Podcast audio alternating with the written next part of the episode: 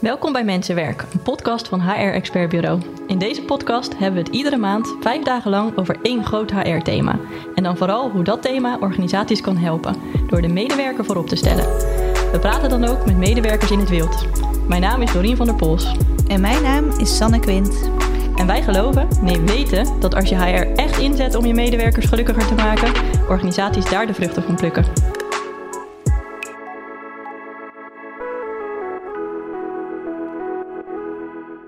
Ja, er wordt eigenlijk al gelijk nadruk gelegd op uh, in wat voor hoogte je ergens binnenkomt. Deze maand hebben we het over het ontwikkelen van je medewerkers. Jezelf ontwikkelen is enorm belangrijk voor wie vooruitgang wil boeken. Een goed werkgever geeft haar medewerkers de ruimte om te blijven leren en ontwikkelen. Wat hieronder verstaan wordt, is voor elke medewerker anders.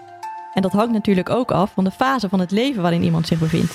Vandaag hebben we het over wat doe je als een medewerker wil ontwikkelen, maar dit niet kan door door te groeien in functie?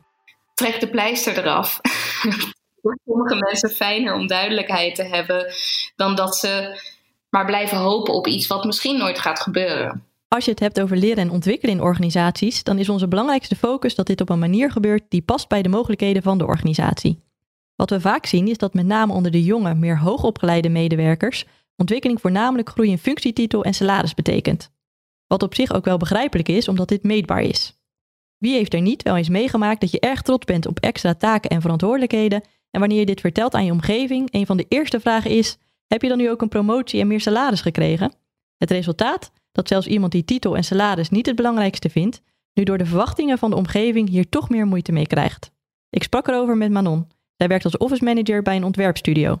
Ja, je voelt toch ook wel een bepaalde druk van buitenaf. Um, ik denk dat als iemand heel erg tevreden is met zijn functie. Ik, ik ben zelf tevreden met mijn functie en met de taken die ik heb. Ik heb best wel wat verantwoordelijkheden. Uh, maar toch wordt er ook wel af en toe negatief naar gekeken, bij mij persoonlijk. Um, dan wordt er toch gezegd van, joh, maar je doet zoveel, maar krijg je daar dan ook wel wat voor terug? En dan, ja, dan sta je toch heel even stil bij je eigen functie van, oh, maar het komt dus negatief over op andere mensen? En is het wel oké dat ik er zelf zo positief in sta? Ja, precies. Want dus eigenlijk heb je dus uit jezelf wel dat, dat, dat positieve gevoel, maar dan wordt dat dus getriggerd door, uh, ja, door, door mensen van buitenaf die daar dan dus een mening over hebben. Ja, precies. En dat zijn vaak ook mensen die om jou geven. Hè? Dus hè, je ouders, je familie, vrienden, die zelf misschien een andere ervaring hebben. En uh, ik heb bijvoorbeeld vrienden die niet tevreden zijn met hun functie, die totaal geen uitdaging erin hebben, maar die wel een hoger salaris hebben dan ik. Dus die hebben dan al gelijk een mening van, nou, als ik jouw functie zou hebben, dan zou ik daar veel meer geld voor willen hebben dan wat ik nu al verdien. Je hoort dus dat Manon blij is dat ze meer verantwoordelijkheid krijgt. Maar er toch door vrienden en familie een negatief gevoel over krijgt, omdat zij de nadruk leggen op promotie en salaris. Dit is voor kleinere organisaties nog wel eens een probleem omdat er vaak minder ruimte is om door te groeien naar een hogere functie en grote salarisstappen te maken. Maar wat doe je dan met een medewerker die een hogere functie ambieert? Zijn er ook andere vormen van groei mogelijk? Onze ervaring is dat zeker in kleinere, wat plattere organisaties er juist heel veel mogelijkheden zijn voor ontwikkeling, qua uitdagende werkzaamheden en verantwoordelijkheden. Aristoteles omschreef ontwikkelen als het afpellen van de wikkels om tot je kern te komen. Je talenten zitten al in je, maar dienen enkel verwezenlijkt te worden. Ontwikkeling enkel zien als het verticaal stijgen op de carrière-ladder doet deze definitie van ontwikkeling dan ook geen eer aan. Zo kan iemand ook een stapje opzij doen en zich horizontaal ontwikkelen. Hierbij kan er gekozen worden voor functies die lijken op de eigen functie, maar je kan het ook helemaal over een andere boeg gooien. De voordelen van jezelf horizontaal ontwikkelen is dat je totaal nieuwe vaardigheden en kennis opdoet, waarbij je je waarde en je inzetbaarheid vergroot. Je bent als persoon hierdoor beter in staat om mee te bewegen met de snelle veranderingen in de arbeidsmarkt in vergelijking met iemand die op één specifiek gebied inzetbaar is. Ja, dat vind ik, uh, dat vind ik heel goed. Um, als mensen dat doen, hè, je moet toch ook je horizon een beetje verbreiden. Um, wat ik daar wel af en toe bij heb, is dat uh, het, het heeft voor mij twee kanten. Want de, de, medewerker die ontwikkelt zich en die voelt zich uitgedaagd, die voelt zich gemotiveerd door bijvoorbeeld andere taken en andere skills en vaardigheden erbij te nemen. Maar je ziet toch dat er, dat er soms iets in hun hoofd zit waarvan ze denken: oh nee, ja, maar ik wil daar wel voor gewaardeerd worden op een manier. Verbreden heeft volgens Manon dus voordelen en nadelen. Maar je hoeft niet uit te wijken naar links of naar rechts. Als iemand wel in de eigen functie wil blijven, dan kan je ook denken aan jobcrafting. Je sleutelt hierbij aan de huidige baan met als doel om deze beter aan te laten sluiten op iemands persoonlijke behoeftes, sterke punten en interesses. De functie wordt zo afgestemd dat het beter bij iemand past met als positief effect dat de betrokkenheid, motivatie en tevredenheid toenemen. Het is dus eigenlijk iemands baan veranderen zonder van baan te veranderen. Je kan hierbij ook denken aan het oppakken van werkzaamheden buiten iemands functie, zoals bijvoorbeeld het deelnemen aan een ondernemingsraad, bedrijfshulpverlening of personeelscommissie. Ja, dat vind ik een uh, heel positief iets. En um, we zijn bezig met dat toch een beetje implementeren bij ons op het bedrijf. Ik heb gepeild bij een aantal medewerkers die momenteel met een. Uh, ja, met uh, ja, toch kampen met een beetje minder motivatie. Dat is ook een beetje door de situatie nu met corona. Mensen werken thuis en ja, het staat allemaal net wat op een lager pitje dan, dan normaal. Uh, en iedereen was er echt heel erg over te spreken. Dus ja, nee, dat, dat, we zijn van plan dat we dat gaan doen. En dat dat gewoon, uh, ja, dat dat heel interessant is voor iedereen. Jobcrafting dus. Leg daarnaast ook eens wat meer de focus op persoonlijke ontwikkeling, los van een directe koppeling met de functieinhoud. Wat we vaak zien is dat werkgevers dit niet ondersteunen. Maar waarom zou je een cursus mindfulness als werkgever niet faciliteren, als dit betekent dat een medewerker beter in zijn of haar vel komt te zitten? En daarnaast waarderen medewerkers dit juist erg, waardoor ze gelukkiger zijn en ook extra hun best willen doen voor jou als werkgever. Dit lijkt mij een win-win een cursus mindfulness, dat zou ik bijvoorbeeld wijden aan iemand die daar echt daadwerkelijk behoefte aan heeft. Als je ziet dat een werknemer niet lekker in de vel zit, of uh, gestrest is, of uh, te snel leeft, bij wijze van spreken, dan zou ik zeggen van nou, misschien is dat wel goed, want uiteindelijk komt dat ook ten goede voor je werk. Maar iemand die al de rust zelf is en die eigenlijk gewoon een reden zoekt om zijn opleidingsbudget op te maken en denk van ja, ik moet toch iets doen, laat ik dan maar een cursus mindfulness doen. Dan gaan er bij mij wel vraagtekens opkomen. Ja, maar waarom dan? Dat, ja, dus dan, dan zou ik zeggen van nou, kijk nog eens kritisch naar wat je echt wil.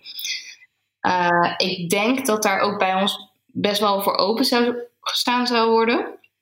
Maar eh, er moet wel een legitieme reden voor zijn. Dus ofwel het moet echt uit de medewerker zelf komen, van dat het echt een positieve invloed op de medewerker zelf en op het werk wat hij of zij doet uh, gaat zijn. Of uh, is het van, nou ja, ik weet niet wat ik ermee moet doen.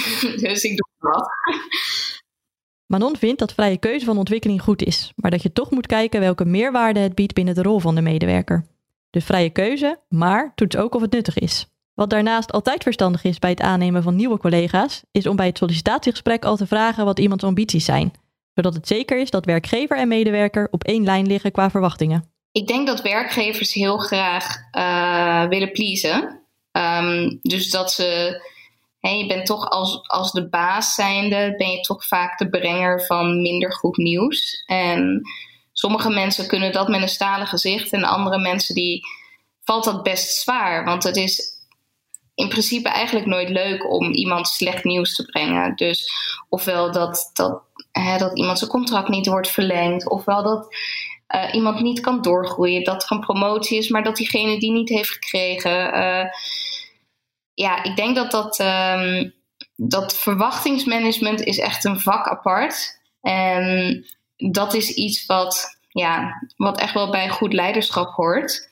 Maar dat dat heel erg moeilijk is om te leren en om ook daadwerkelijk bij iedereen door te voeren.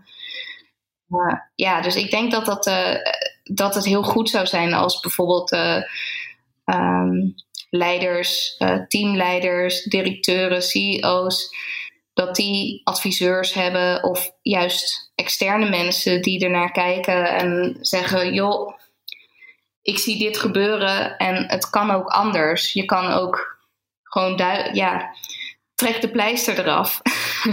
Voor sommige mensen fijner om duidelijkheid te hebben dan dat ze maar blijven hopen op iets wat misschien nooit gaat gebeuren. Zachte heelmeesters maken stinkende wonden. Heb als werkgever dus helder welke functies er in de toekomst beschikbaar komen.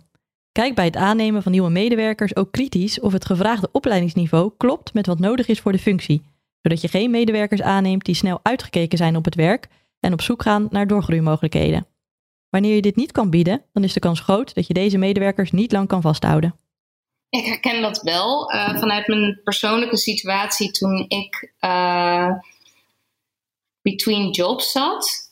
Toen ben ik ook regelmatig afgewezen omdat ik overgekwalificeerd zou zijn. en toen had ik wel geteld één echte vaste baan gehad, uh, waardoor ik dacht van, hé, maar ligt dit nou aan mij? Reageer ik nou op te lage posities? Want als ik op de hoge posities reageer, dan krijg ik ook een negatief antwoord. Dus um, ja, waarom, als ik nu laag zou willen beginnen, wat is dan precies het probleem?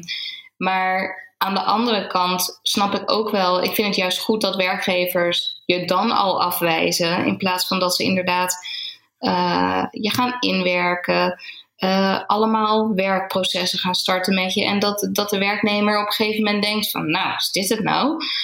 En dat ze eigenlijk al na een paar maanden uitgekeken zijn op hun werk. Dat, gewoon, dat zou ontzettend zonde zijn van alle tijd, moeite, geld en ja, vertrouwen die in iemand stopt. Dus ja, ik, ik heb daar nu, nu ik zeg maar aan de andere kant van de sollicitatieprocessen zit, heb ik daar zeker wel veel meer begrip voor. Maar als je een medewerker hebt die meer uitdaging zoekt, dan kan je natuurlijk altijd dingen doen om ervoor te zorgen dat iemand zijn functie uitdagend blijft vinden. Let er bijvoorbeeld op dat je een vast aantal momenten met elkaar spreekt om over ambities en ontwikkeling te praten, zodat je als leidinggevende weet wat je medewerker ambieert en hierin mee kan denken. En als laatste, soms zien we dat werkgevers iemand toch graag willen behouden en dan maar een functie creëren die eigenlijk nooit beschikbaar zou zijn. Voor één iemand zou je dat misschien nog wel kunnen doen, maar wat doe je als je dit voor twee à drie medewerkers moet doen? Om te voorkomen dat je straks een klein bedrijf hebt met alleen maar managers, kan het dat je samen met je medewerker tot de conclusie komt dat er nu eenmaal helaas geen verdere groeimogelijkheden mogelijk zijn binnen het bedrijf. Onze tip, als je iemand echt niet kan bieden wat hij of zij zoekt, wees dan ook niet bang om iemand los te laten. Misschien komt dit voor de medewerker in eerste instantie als een schok, maar iemand onnodig klein houden is in niemands belang. Dit was dag 2 van 5 dagen leren en ontwikkelen. Dank voor het luisteren. Morgen heb ik het over medewerkers die al goed op hun plek zitten en daardoor minder behoefte hebben aan cursussen en opleiding. Je kan deze en alle andere afleveringen van Mensenwerk terugvinden in jouw favoriete podcast-app. En wil je nou meer weten over het stimuleren van ontwikkeling bij jouw medewerkers? Dat kan natuurlijk. Je kan Sanne en mij altijd bellen. Hoe? Ons nummer is te vinden op hrexpertbureau.nl.